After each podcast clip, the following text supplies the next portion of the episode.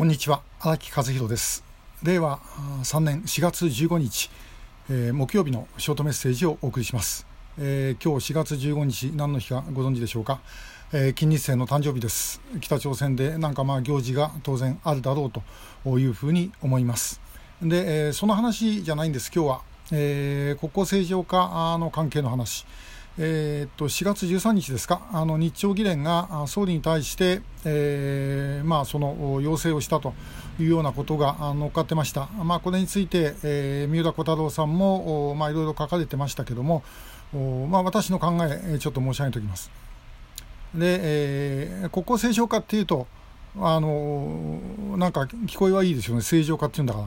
えー、しかし問題は北朝鮮という国が異常な国であるということです。で、えー、まあ、ついでに言えば日本も異常な国で、異常な国同士がやって正常化はできません。えー、北朝鮮を正常化するというんであれば、私大賛成ですけども、国交の正常化というのはちょっと順番が違うんではないかと思います。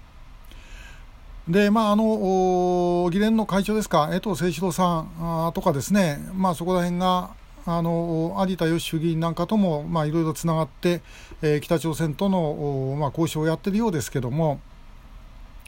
えー、もしこれやってる方々に例えば実はものすごいこう策略があってですね、えー、国交正常化を餌にして、えー、そしてまだ拉致会社を取り返すというようなことを考えているんであれば、まあ、これはあのすごい、えー、と思います。後でいくら褒めても、まあ、間違いはない。もし本気で、えー、国交を正常化してお互いに話し合いのルートを作ることででそれが拉致被害者の解決にあの被害者の救出に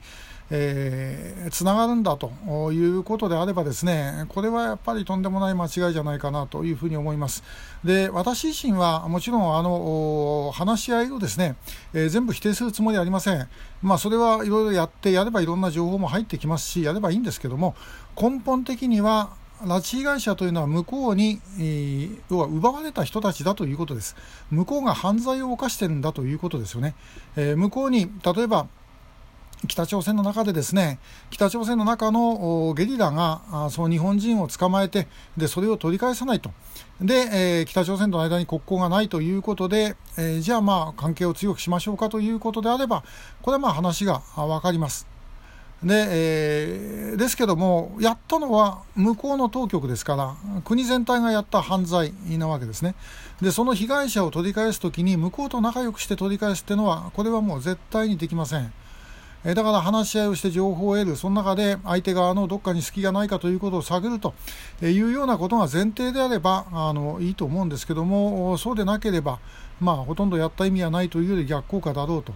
で、えー、これまでもずっとですね、もう同じことをやってきたんですね。で、えーまあ、この話し合いをっていう人たちの中には、いや、今まで強硬策でも、ね、強硬姿勢でも何も出てこなかったじゃないかという人がいます。強硬姿勢なんか日本は何にも取ってません。当たり前のことをやってる以下のことですね。強硬姿勢というのはもっとちゃんとした強硬姿勢、相手側がこういう国家主権を侵害して、そして被害あのたくさんの人を連れて行った、で天津さえ在日、同じですね同胞であるはずの在日に対しても、拉致を行い、あるいは帰還事業で帰った人たちを迫害し、でそしてその人たちを今度は人質にして日本国内で残っている家族にあの工作活動に協力させたり、あるいは金を巻き上げたりとかいうことをやってるわけですね。まあ、相手はそういう相手です。で、えー、そこと話し合いをやるということ自体がそもそも意味がないんだろうと。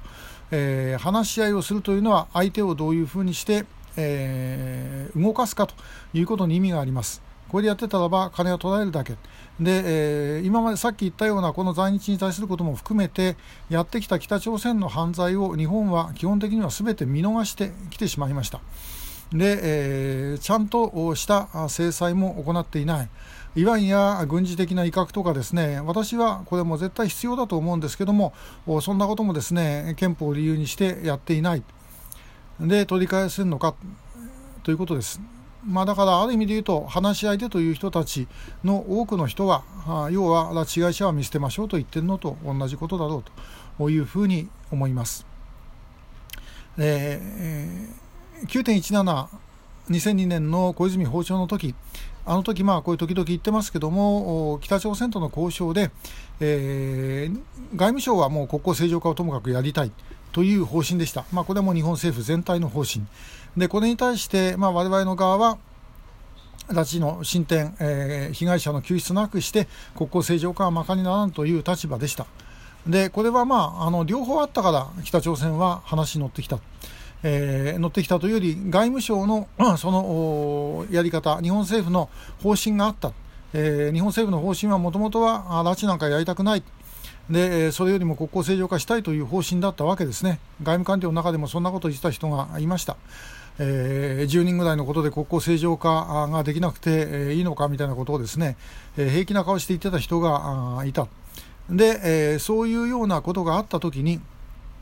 しかし、それがあったから北朝鮮は確かに話し合いに乗っかってきたんです。えそれも事実です。で、話し合いに乗っかってきて、向こうが出してきたらば、世論が盛り上がって、国交正常化は許さなかった。まあ、だから北朝鮮は日本に騙されたというふうに思ってるし、それからそれがトラトラウマになってる。だから日本との交渉にあんまり乗れないということの一つには、また同じことが起きたらどうしようということになってるわけです。だから、まあ、あの日朝議連の皆さんも、あるいは、まあ、それにつながる方々も、北朝鮮と話をするときはですね、まあ構いませんから、あのもう拉致のことなんかもうこれで抑えます。ねえー、我々が抑えますから、ともかくあのもう何人かでもいいから被害者出してくださいと、ねえー、そしたら、あもうあとは残り死んだことにしてでも何でもしますから、あのねえー、交渉してくださいで、お金もたくさんあげますというふうに言ってくれればいいんですね。